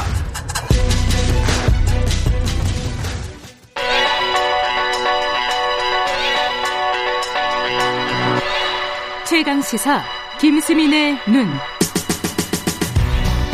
네, 김수민 평론가 나와 계십니다. 안녕하세요. 네, 반갑습니다. 오늘은 국민의힘 아, 네. 네, 새 당명으로 최종 후보인 거죠, 아직은? 그렇습니다. 음. 9월 네. 2일에 전국위원회에서 의결을 받아야 되는 상황이고 네. 현재까지 온라인 의원총회까지 했는데 의견이 좀 분분하다 이렇게 알려져 있습니다. 근데 뭐 어쨌든 화제는 되니까 일단은 성공한 거 아닌가 이런 생각도 들고요. 네, 네. 뭐 국민의 짐이냐 이런 식으로 이제 부정적인 쪽에서 네, 반응들이 있는데 근데 역대 당명들을 보면 여야 양쪽에서 처음에는 다 놀림감들이 됐기 때문에 그렇죠. 예, 어떻게 뭐 맞아요. 뭐 더불어 터진당도 있었고 뭐 딴 나라당도 있었고 이런 식으로 이제 풍자가 됐었거든요. 네. 그래서 이것만으로는 이제 알 수 없는 부분인데 제 개인적으로는 사실 뭐 무슨 무슨 당 이렇게 쓰는 게 가장 좋다고 봅니다. 오래 쓸수 음. 있는 당명이고 가치 지향이 드러나야 되는데 그런 의미에서는 좀 파격적인 부분은 있는 것 같고요. 네. 근데 영어 명칭은 조금 더 나을 수도 있다는 생각도 듭니다. People Power 이렇게. 번역을 할 수가 있는 거거든요. 예. 실제로는 People Power는 아니고 People's Power 이렇게 쓰는 것으로 가닥이 잡히고 있는데 어쨌든 이 국민이라는 말을 쓰기로 한 것이고 또 무슨 음. 무슨 힘이라는 부분이 음. 독특한 거잖아요. 근데 이게 사실 자유한국당이 새누리당에서 이름을 바꾼 것이 자유한국당이었었는데 예. 그때도 보수의 힘으로 하자. 아, 그랬었어요? 그게 유력 후보작이었어요. 예, 그래서 힘이라는 말을 쓰려고 좀 별렀던 사람들이 있는 거 아닌가 아, 이런 생각도 좀 좋아하는구나. 근데 어쨌든 국민의 힘이라는 게 이게 낯설지는 않아요. 여러 번 사용됐던 이름이죠. 예, 이게 제일 처음 사용된 게 정식 당명으로는 사용이 안 됐는데요. 2002년 예. 대선 때 노무현 후보 지지자들이 민주당 바깥에서 만든 정당이 있었습니다. 그때 그 정당이 이제 개혁적 국민정당이라는 음. 것을 표방을 했고 네. 유시민 씨가 대표적으로 참가를 했던 인물이죠. 네. 그때 당명 공모를 할 때에 어, 세 개 후보작 중에 하나가 국민의힘이었었어요. 아, 거기서도? 예. 네. 근데 그렇게 결정되진 않았었고, 결국 개혁 국민정당 이렇게 음. 결정이 됐었는데, 네. 예. 그 히, 힘이란 이름, 국민의 힘이란 이름이 이제 지금까지 흘러온 것이죠. 음, 지금 이제 그 국민의 힘은 그러면은 원래는 지금 여권에서 사용됐던 이름이라는 거잖아요. 그죠? 그렇습니다. 또 하나 더 있는 게 예. 개혁국민정당 이후에 예. 노사모 계열 단체가 만들어진 적이 있는데 예. 좀 어, 정당은 아니고 그렇다고 그냥 사회 단체 수준보다는 더 정치 결사적인 그런 음. 단체였거든요. 네. 이 단체 이름이 국민의 힘이었고 아. 어, 실제로 이 단체의 대표가 현재 정청래 의원입니다. 그래서 어제 정청래 의원이 맞아요. 여기에 대한 또 성명 같은 걸 내놓기도 했었고 네. 얼마 전에 이제 라인펀드 정관계 의혹으로 구속됐던 이상호 미키루크로 예. 알려져 있는 이상호 전 이죠 미키루크는. 예, 예, 이상호 전 위원장이 바로 국민의힘의 공동 대표였었죠. 그렇군요. 그래서 이름을 훔쳐갔다 이렇게 지금 정청래 의원이 그렇죠. 반발하고 있는 거죠. 근데 이게 그 국민의 당이 있잖아요. 네. 근데 국민의 당은 그렇게 또 반발을 하지 않아요? 좀 뜻밖이었어요. 저는 국민의힘이란 이름을 듣자마자 네. 야 이거 국민의당에서 들고 일어나겠다. 안철수 대표가 네, 네. 그렇게 생각했는데 안철수 대표가 유사 유사 당명 같지는 않다. 이렇게 굉장히 덤덤하게 얘기를 했습니다. 음. 그 당명을 실제로 정당법상에 유사하게 쓰면 안 되고 이 판단은 선관위가 하게 돼 있는데 네. 분명한 기준을 갖고 있는 건 아니거든요. 예. 근데 그거를 이제 선관위가 아닌데 안철수 대표가 예. 예, 그런 얘기를 하고 있을 때가 아닌데 어 반발하기는커녕 그 정도로 평가를 하면서 중도 코스프레가 아니기를 빈다. 그러니까 이름에 걸맞는 행보를 해라 이런 식의 주문을 내놔서 좀 의외였습니다. 그게 그러니까 자꾸 이제 합당하는 거 아니냐, 사전에 교감이 있었던 거 아니냐 이런 얘기들이 나오고 있는 거죠. 예, 그래서 저도 곰곰이 생각해 보니까 이게 혹시 독일에 보면은 기독민주당, 네. 기독사회당, 네. 이 소위 자매정당이라는 두 당이 있거든요. 네. 혹시 국민의힘, 국민의당도 자매정당 그런 것을 노리는 건가 싶기도 한데 예. 일단 양쪽이 합당설은 다 부인을 하고 있고 네. 상식적으로 합당을 할 거면은 당명을 이렇게 빨리 바꾸지는 않았겠죠. 음. 그런 의미에서 아직까지 합당 계획은 없다라고 봐야 되는데, 네. 근데 어쨌든 내년 재보선을 맞이해가지고 양측의 공동 행보는 가능성이 꽤 있다고 봐야 될 것 같거든요. 예. 이 이름이 주는 효과가 또 어떻게 미칠지 그것도 예. 주목을 해봐야 될 것 같습니다. 근데 이제 아까 처음에 말씀드린 국민이라는 단어가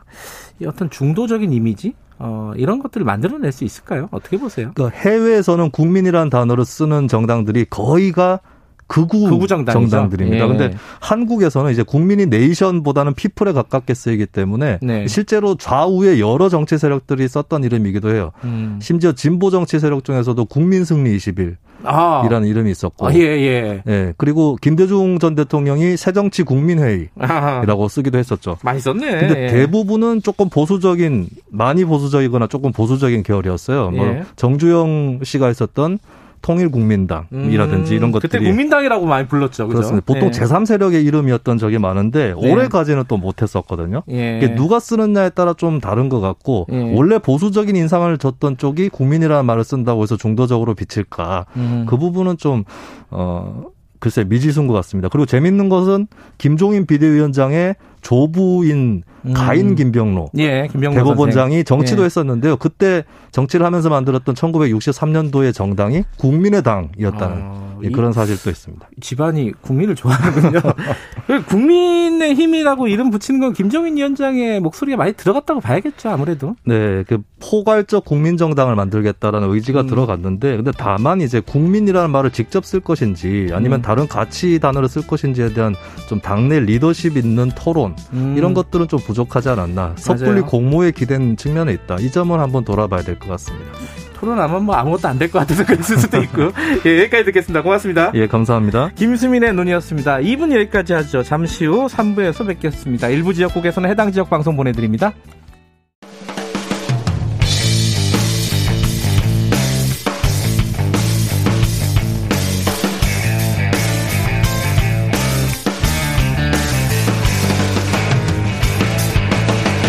김경래의 최강 시사.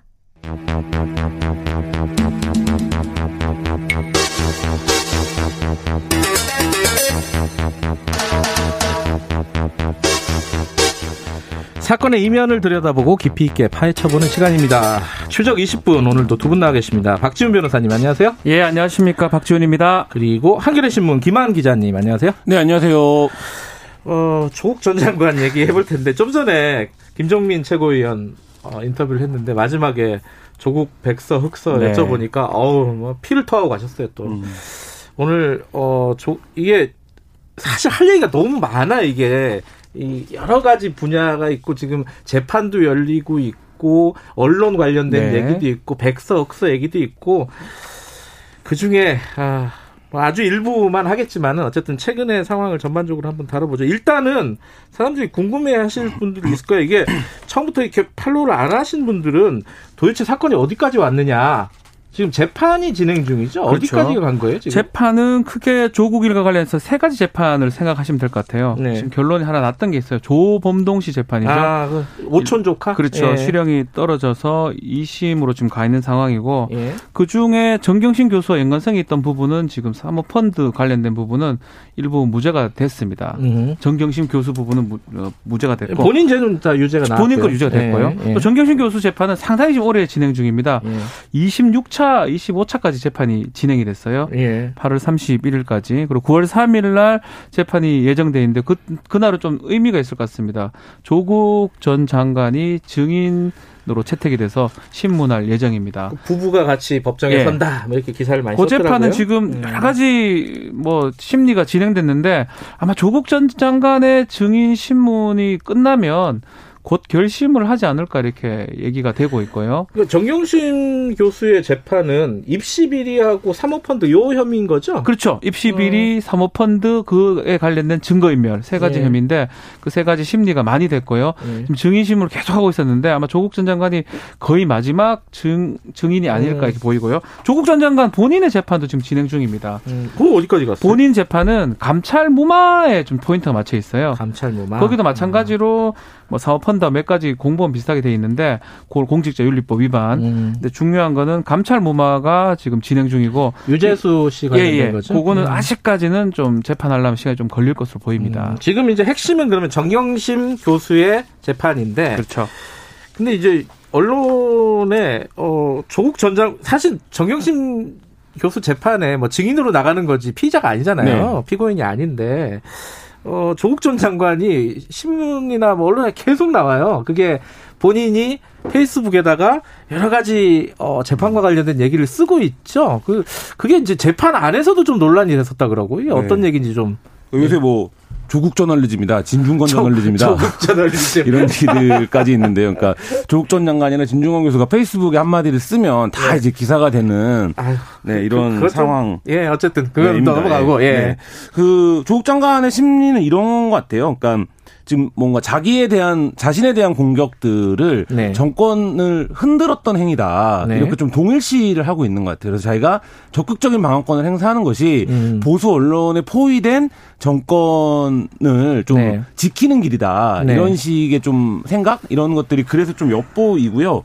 또 가장 강력한 정서는 그거죠. 지금 이제 문재인 정부 핵심적인 지지층들이 갖고 있는 정서 중에 하나인 지금 검찰 권력에 반대한다라는 정서를 적극적으로 표하고 있어요. 자기 재판과 자기에 대한 보도를 반박하면서. 음. 그래서 이런 부분들이 이제 조국 전 장관이 왜 그 SNS 상에서 조국의 적은 조국이다. 이래서 음. 조족조라는 표현이 나올 정도로 그러니까 과거에 했던 발언들이 본인을 겨누는 칼처럼 해서 이제 많이 패러디가 됐었는데 그런 부분들이 어 인터넷 공간에서 자신의 명예가 굉장히 실 추됐다라고 생각하는 것 같아요. 그래서 음. 이제 그런 부분들도 아주 사소한 오류라고 하더라도 정확하게 바로잡겠다 이런 태도로 굉장히 좀 어, 결연하게 임하고 있는 모습이 보입니다. 재판에 지금 나왔던 거를 반복해서 쓰는 경우도 꽤 있거든요. 그러니까요. 음. 재판부에서는 뭐 제가 듣기로는 상당히 좀 그러진 마라. 음. 법정에서만 다투어 달라라고 뭐 요청을 했던 걸로 제가 알고 있습니다. 그 잘 이해가 안 되는 게 법정에서 이게 공, 공개된 재판이잖아요. 네. 그럼 누구나 쓸 수 있는 거 아니에요? 그렇죠. 저는 뭐 그 재판부의 음. 뜻도 이해가 됩니다. 아니, 물론 이제 네. 재판에 자꾸 이제 왜냐하면 외부에 자꾸 얘기가 나오니까 네. 그 뜻도 이해되고 또 조국 전 장관 얘기를 좀 해보면 우리 검찰 수사 단계에서 정말 수도 없는 기사들이 나왔습니다. 개 중에는 지금 오보이거나 음. 잘못된 기사도 꽤 있는데 그거가 바로 잡히는 경우가 별로 없어요. 잡히더라도 눈꼽만치 잡혀서 보도가 되고 이런 것들을 아마 본인이 느끼고 본인 스스로 SNS를 통해서 그런 것들을 하는 걸로 생각하고 본인이 따박따박 하겠다라는 게 아마 그런 취지로 보이고요. 하나하나 따박따박. 예, 따박따박 하겠다고. 예. 그래서 이제 근데 그게 재판에 이제 도움이 될지는 그거는 뭐 모르겠습니다. 아. 재판부가 뭐 계속 얘기를 하는 걸 봤을 때는 그 부분을 뭐 그렇게 좋게 보지는 않는 것처럼 지금 음. 보입니다. 검찰도 문제 제기를 하고 있는 거고. 그렇죠. 근데 변호인은 또 그런 얘기를 하더라고요. 아니 검찰에 유리한 기사들도 다 흘러나가서 그렇죠. 어, 재판 끝나자마자 다 보도되는데 뭐 조국 전 장관한테 유리한 것들이 나간다고 해서 뭐가 그, 그래서 문제냐. 본인이 직접 하는 것 같아요. 지금 음. 제가 기사들을 체크를 해보면 검찰 측 기사들은 꽤 많이 이제 포착이 되는데 변호인 신문을 했거나 뭐 검찰에서 반대 신문 했던 것들이 잘 포착, 포착이 안 됩니다. 그래서 음. 기사를 확인하기 어렵다 보니까 아, 이거는 못 믿겠다. 내가 직접 해야 되겠다.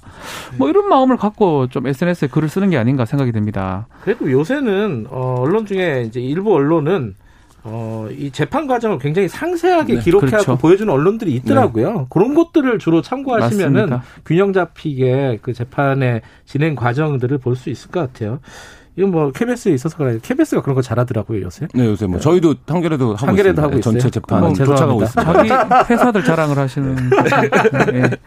잘하는 것 같습니다. 예. 네. 최근에 그 이게 하나하나 따박따박 얘기가 나와서 그런데 조국 전 장관이 조선일보 기자들을 이거는 고소를 한 건가요? 아, 한 건가요? 이거는? 지금 형사 민사 책임을 이제 묻겠다라고 예. 했고 아마 고소 조치를 취한 것으로 알고 있습니다. 상당히 예.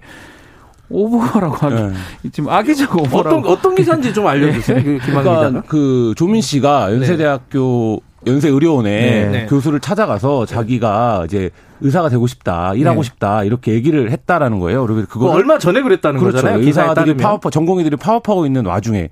근데 이제 그 기사가 나온 출처를 분석한 기사.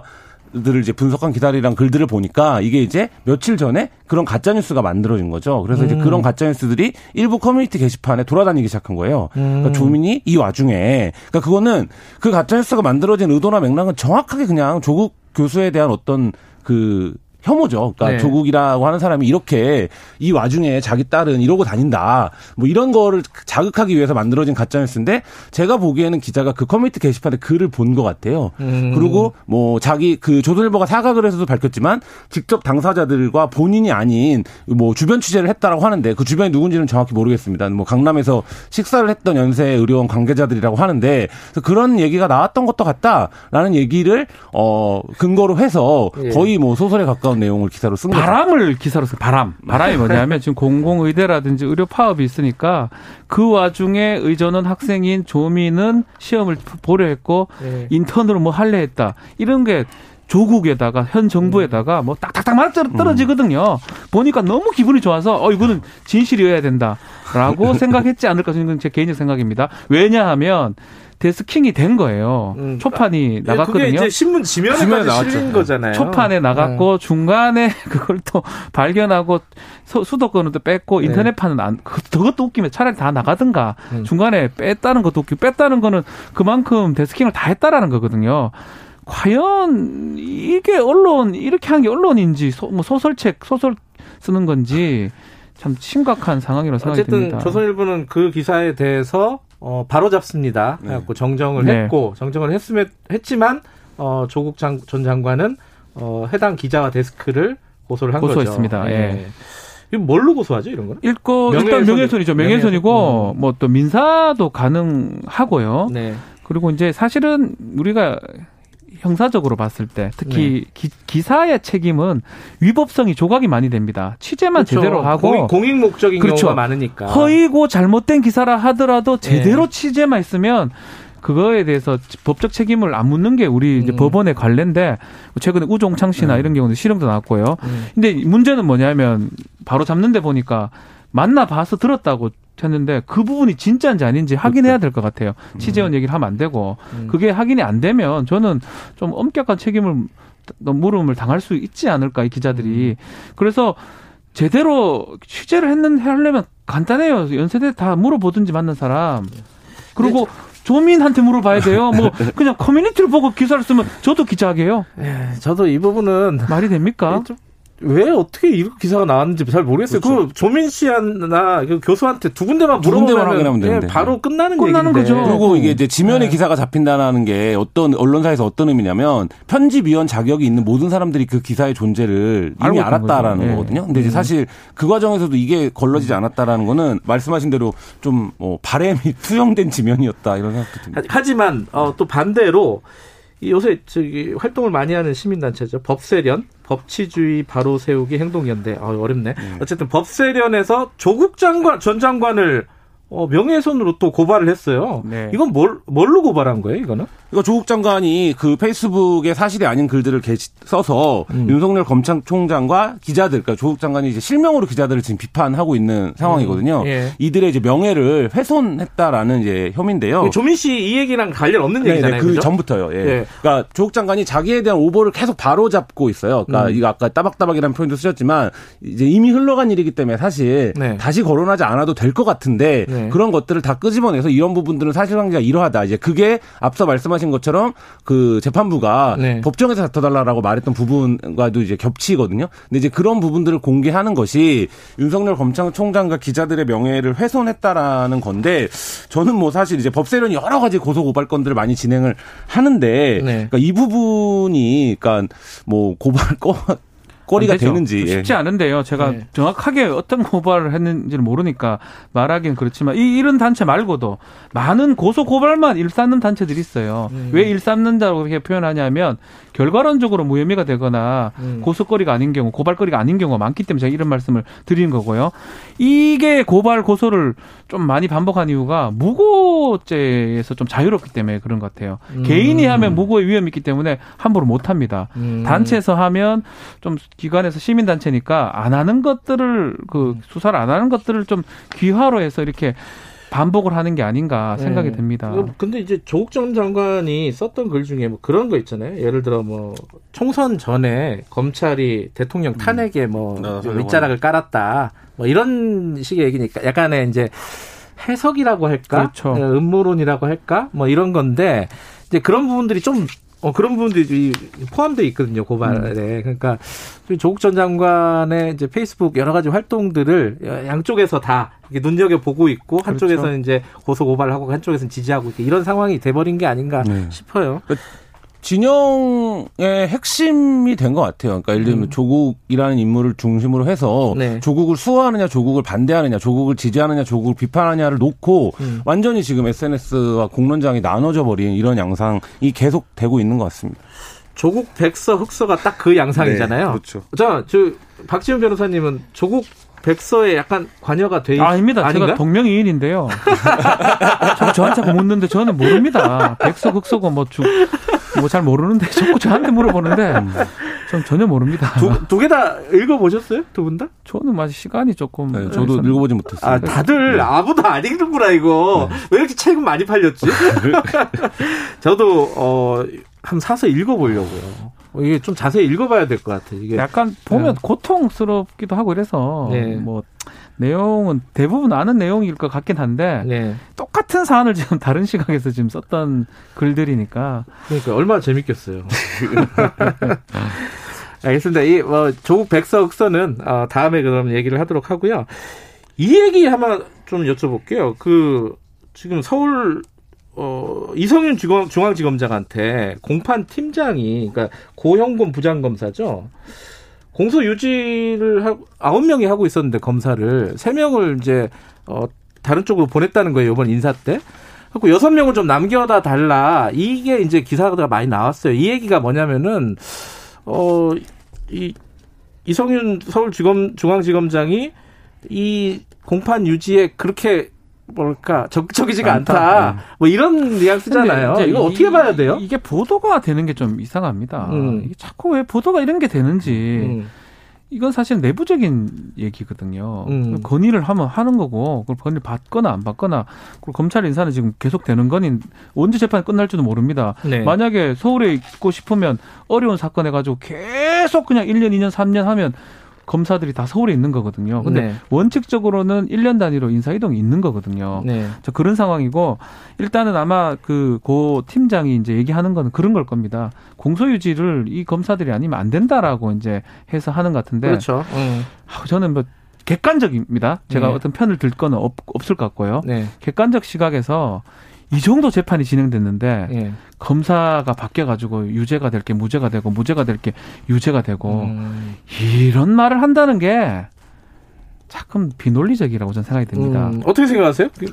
이게 보도가 되는 맥락 자체가 이번 음. 이제 중간 간부 인사들까지 포함해서 지난 이제 지검장이나 고검장 인사들 포함해서 네. 법무부와 검찰이 대립 양상이 있다라는 거를 양쪽 그, 그 얘기죠. 네. 양쪽 진영의 어떤 이, 자그마한 이슈라도 있으면 플레이가 음. 서로 나, 오는 거예요. 그러니까 예를 들면 음. 이번 인사를 앞두고도 인사를 하기 전부터 과연 인사를 하면 몇 명이나 그만둘 거냐 기사가 먼저 나오기 시작했거든요. 그러니까 그건 뭐냐면 이 인사를 극단적으로 바라보는 네. 어떤 시각들이 있는 거고 이성윤 서울지검장과 윤석열 검찰총장이 대립구도에 있다라는 거는 뭐 지금 공공연히 다 알려져 있는 사실이기 때문에 그렇죠. 그 부분에서 마찬가지로 이성윤 지검장이 이 권력 핵심에 대한 수사를 음. 좀 방기하려고 한다 이런 이제 인상을 계속 씌우는 거죠. 음.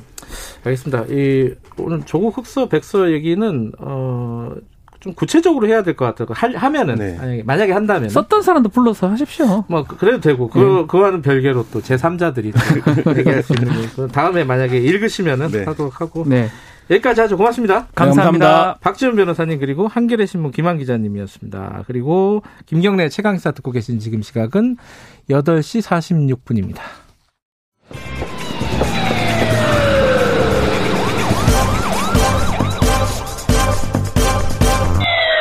김경래 최강 시사. 네, 폭염특보가 발표가 됐다고 하네요. 어, 우리나라 일부 지역에요. 건강들 다들 유의하시기 바라겠습니다. 어, 코로나19로 지금 수도권의 사회적 거리두기 2.5단계, 뭐 지역별로도 2.5단계 어, 이상 게 지금 거리두기를 하는 지역들이 있죠. 가장 힘드신 분들이 어, 뭐 여러 분야가 있겠지만은 사실 소상공인 자영업자가 아닐까 싶습니다. 어, 소상공인 연합회 차남수 연, 연구위원 연결해 갖고 어, 관련 얘기 좀 여쭤보겠습니다. 위원님 나와 계시죠? 안녕하세요. 네, 안녕하십니까. 예. 네. 어렵다 어렵다 하는데 요번에 이제 2.5단계 어, 이거 하면서 차라리 3단계로 가자 이런 얘기도 많이 나오는 것 같아요. 어때요 상황이? 지금 현재 그 수도권에서 제약산이 8월 15일 이후로 8월 네. 이후로 증가하고 나서 네. 소상 그 많은 그 업종들 사이에서 저 소상공인들 사이에서는 그동안 조금이라도 희망을 얻었는데 제약산을 해서 지금 뭐 어둠 속을 걷고 있다 이렇게 말씀할 수 있을 것 같습니다. 어, 이게 구체적으로는 뭐 예를 들어 폐업 숫자라든가 뭐 이런 네네네. 것들이 있잖아요. 어, 뭐 네네네. 그런 숫자들을 보면 어떻습니까? 지금 저희가 그 소상공인 연합회에서 조사 중에 있는 자료인데요. 예. 아직 최종적인 자료는 아니고요. 예. 지금 현상을 지적된다면 15% 정도가 폐업 상태에 있다고 하고 있고요. 폐업 상태에 있다. 15% 예, 정도가. 예, 예, 이게 수도권 예. 자영업자들 말씀하시는 건가요? 아니 전국적으로 전국적으로 예. 아하, 그리고 예. 50% 52%가 사업을 유지하고 있으나 폐업할 것 같다 이렇게 응답하였습니다. 네. 아하 반반 네. 반 정도는 어 지금 열긴 열었지만은 폐업할 것 같다 이렇게 말씀하셨고 예. 예. 15%는 실제로 폐업을 네. 한 상황이다. 예 맞습니다. 음. 예. 업종별로는 어디가 제일 힘듭니까? 그냥 이렇게 눈으로 보면은 뭐 식당이나 이런 데가 힘들 것 같기도 한데 실제로 어디가 힘들어요? 업종으로 따진다면 지금 고위험 그 12개 업종에 참여하고 있는 그 참, 그, 소, 그 뭐야, 지정되었던 네. PC방이나 아, PC방. 노래, 예. 예. 노래 연습장 같은 데가 지금 가장 어렵다고 할 수 있고요. 예. 그다음에 뭐 대면 접촉을 피하고 있는 미용실. 예. 그다음에 외식업, 도세면 서비스 뭐, 뭐 그런 쪽에 좀 피해가 있고. 네. 뭐, 뭐 사실 소상공인이라면 지금 현 상황에서는 전업종이 어려운 음. 상황을 좀 있다 이렇게 말씀드릴 수 있을 것 같습니다. 그러니까 전 업종이 어렵기는 네. 마찬가지지만은 그 중에서도 예. PC방, PC방, 노래방 이거 여기는 네. 문을 못 여니까 그죠? 그렇죠. 예. 네. 근데 그렇지 않은 미용실이나 외식 이쪽은 사람들이 네. 안 가니까 그렇죠. 음. 대면 피해 피하니까. 예. 예. 예. 자 이게 상황들이 안 좋고 사실 네네네. 그건 뭐 누구나 어, 청취자 여러분들도 어딜 지나가시면서 가게들 보면 텅텅 빈 데가 많거든요. 다 느끼실 거예요. 네, 맞습니다. 그럼 이제 이런 분들한테 어, 어, 뭐 무엇이 가장 필요하고 지금 급한 것인가 이게 중요한 거 아니겠습니까? 어떤 부분이 가장 힘들다는 거죠? 일단 지금 가장 음. 많은 비용이 네. 임대료 비용과 인건비인데요. 임대료 인건비, 네. 예. 예, 그 가장 많은 고정 비용이라 말씀드릴 수 있을 것 같습니다. 예. 임대, 음, 네, 말씀. 임대료 같은 경우는요. 어, 네, 네, 네, 사실 이제 가게를 운영하면서 가장 많은 비용이 들어가는 부분이잖아요. 네, 맞습니다. 근데 이게 이제 뭐 착한 임대인 운동도 일정 시간 있었고 네네. 뭐 여러 가지 대책들도 정부에서 있었던 것 같은데 뭐 어떤 게 있었나요 지금 대책들이?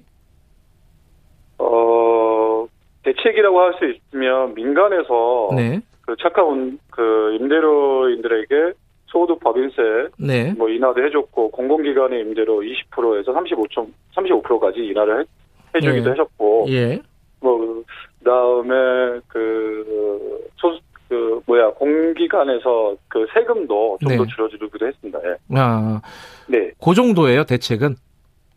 현재 진행했던 부분들은 음. 실질적으로 임대료에 대한 부분들은 그 정도였습니다. 음, 그게 좀 실효성이 있었나요? 어떻게 보세요? 실질적으로 임대료에 대해서는 네. 그 저희 저희 그 연합회 입장이나 소상공인들 입장에서는 네. 어 착한 임대인을 만나기가 그렇게 쉽지는 않습니다. 그렇죠. 예 그리고 또한 공공기관이나 거기에 입주하기에도 사실은 쉽지는 않는 겁니다. 그래서 네. 많은 숫자가 소상공인 그 임대 부담을 많이 느끼고 있고 네. 이 부분에 있어서 실질적으로 그 프랑스에서 네. 그 소상공인 직접 임대로 지원을 한 적이 있습니다. 3개월 정도. 아. 예, 그래서 저희는 그러니까 네. 연합회 소상공인들의 입장들에서는 예. 이쯤 이런 시기에는 뭐 지금 PC방이나 아까 말씀드렸던 네. 고유용시 지정했던 업체에 대해서는 네. 우선적으로 임대료 지원을 해주고 예. 그리고 그 임대료만을 위한 긴급 임대료 대출 예. 그래서 어느 정도 자금을 운영할 수 있도록 만들어줘야 할 것 같고요. 예. 뭐, 뭐 직접 지원도 가능하다면 예. 필요하다고 생각합니다. 예. 그러니까 이게 정부에서 직접 지원하는 방법이 있을 거고 아까 말씀하신 네네. 대로 대출을 해주는 방법이 있을 거고 네, 또 하나가 네네네. 이거는 사실 이제 임대인들 입장에서는 참 어, 어려운 얘기일 수도 있는데 뭐 청취자분 중에 2046님이 예, 예, 예. 영업을 못하게 된 거니까 사실상 그렇습니다. 예, 강제 이런 휴무 기간 뭐 이런 것들을 네. 고려해 가지고 강제로 임대를 좀 면제해 주는 게 어떠냐. 어, 네네네. 이거는 가능한 거예요? 어떻게 보세요? 뭐 그거는 어떻게 보면 그 민관과 민 개인과 개인 간의 사적 거래이기 때문에 네. 이 부분에 국가가 어느 정도 개입을 하느냐에 따라의 차이일 것 같은데요. 예. 이 부분은 경제의 생태계를 유지하기 위해서 공적 영역으로 네. 그 사회복지 개념으로 좀 더 접근해도 될 것 같고요. 음. 그 생태계가 좀 흔들리지 않도록 네. 인식해 준다면 가능할 거라고 봅니다. 음. 그런 것들은 이제 뭐 정치권이라든가 정부와 대화를 네. 좀 하고 있습니까 협회에서? 저희는 지금 여당이나 야당이나 예. 저희 연합회의 요구 사항을 해서 예. 어, 전달 전달하였고요. 예. 계속 지속적으로 그 당과 뭐 정치권하고 음. 이런 이런 소상공인 애로사항을 전달하고 있습니다. 그 외에도 또 뭐 긴급 경영 네. 안전 자금, 뭐 소상공인 뭐 대출 이런 게 있었잖아요. 네 맞습니다. 예. 그런 것들은 좀 실효성이 있었습니까? 평가를 하신다면 어때요? 어 실질적으로 네. 그 많은 도움은 됐던 건 사실입니다. 왜냐하면 음, 어려운 상황에서 네. 그래도 조금이라도 대출도 해줬고 네. 그 다음에 금리 인하로 인해서 소상공인들이 그 지탱할 수 있는 디진 그 어떤 씨앗을 뿌려주신 건 맞습니다. 네. 다만 뭐 아, 어, 아시다시피 대출 과정에서 오랜 시간 걸리게 했던 점이라든지 네. 또 올해 사업자를 내신 분들이 있어요. 네. 1월이나 2월달에 네. 그분들에 대해서는 약 그 소외됐던 사각지대가 발생했다는 점도 있긴 음, 합니다. 음, 네. 사각지대가 있었다. 예. 지금 이제 뭐 3단계로 갈 수도 있고요. 코로나 상황에 따라서. 어, 네네, 맞습니다. 네. 지금 2.5단계가 진행이 되고 있는데 소상공인들 입장에서 지금 당장 가장 필요한 대책은 무엇이다 이렇게 좀 말씀을 좀 들어보죠. 지금 당장 가장 필요한 거는 네. 그 저희 계속 말씀드렸던 생존 지원금이라고 표현할 수 있을 것 같습니다. 네. 네 이거는 직접 지원으로 음. 소상공인들에게 그 뭐 많게는 300만 원을 요구했고요. 예. 네, 그리고 적게는 100만 원까지 예. 해서 긴급하게 이 소상공인들에게 자그마한 더 씨앗을 더 뿌려야 한다 생각을 음. 하고 있고요. 네. 그리고 1차 대출을 진행했는데 네. 대출 프로그램도 2차 때 금리가 3% 정도대로 받았습니다. 네. 그래서 1차 때와 동일하게 1.5%로 음. 소상공인 확인서만 있으면 네. 바로 지급할 수 있는 그런 프로그램을 음, 진행했으면 좋겠습니다. 예. 대출, 대출도 그렇고 네. 어, 네. 재난지원금 직접 예, 네. 직접 지원도 지금 당장 필요한 상황이다 이런 말씀이시네요. 네, 그렇습니다. 예, 예. 알겠습니다. 오늘 여기까지 드릴게요. 고맙습니다.